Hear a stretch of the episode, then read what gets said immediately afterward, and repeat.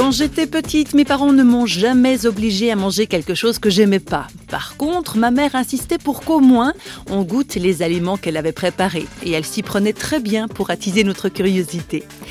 Réflexion faite, est-ce que ce n'est pas un peu la même chose dans bien des domaines de la vie? Il faut souvent oser tester les choses soi-même pour se faire un avis sur la question.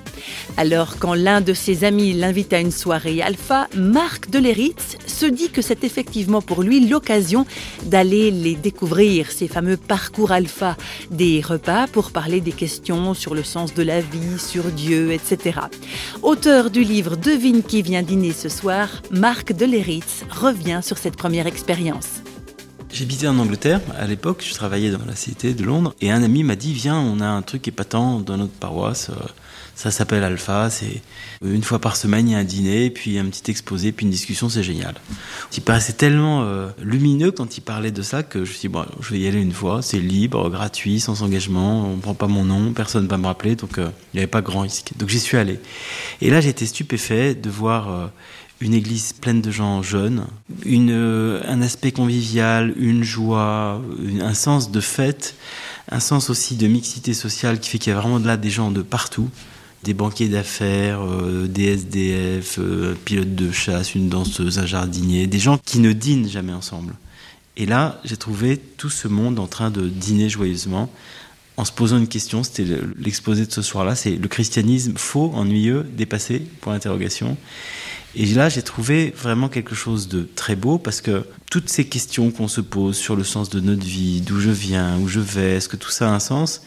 Bah, Plutôt que de se réveiller à 3 heures du matin dans son lit en disant bon sang, euh, au fond c'est quand même très compliqué, eh ben, il y a aujourd'hui dans le monde des, milliers de lieux en fait qui, euh, toutes les semaines, proposent un dîner dans lequel on peut, avec des tas de gens qu'on ne connaît pas souvent et qui sont pour la plupart très très loin de l'Église et de la foi, euh, réfléchir ensemble. Et en fait, c'est beaucoup plus rigolo et utile de réfléchir ensemble à ces questions que de le faire seul.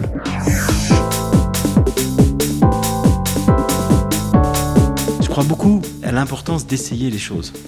Quand on est un jeune d'aujourd'hui, on ne se pose pas la question de savoir est-ce que je veux adopter la morale euh, chrétienne en termes de relations euh, sexuelles avant le mariage, de gestion de l'argent ou de choix d'un métier? C'est pas du tout la question que les gens se posent. Souvent, ils se disent bon, en fait, j'ai besoin d'un sens à ma vie, donc je vais prendre un petit peu dans le christianisme, un peu dans le tarot, un peu dans le soufisme, un peu dans le bouddhisme, un peu une petite, une petite salade russe.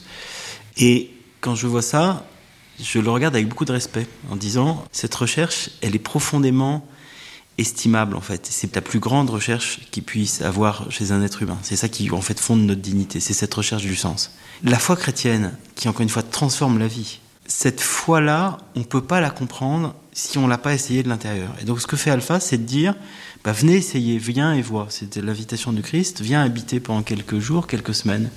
Et Alpha, c'est ça, c'est dire, bah, vous êtes dans une liberté absolue. Si c'est pas votre truc, si ça vous rase, si vous êtes fâché, mais venez et voyez.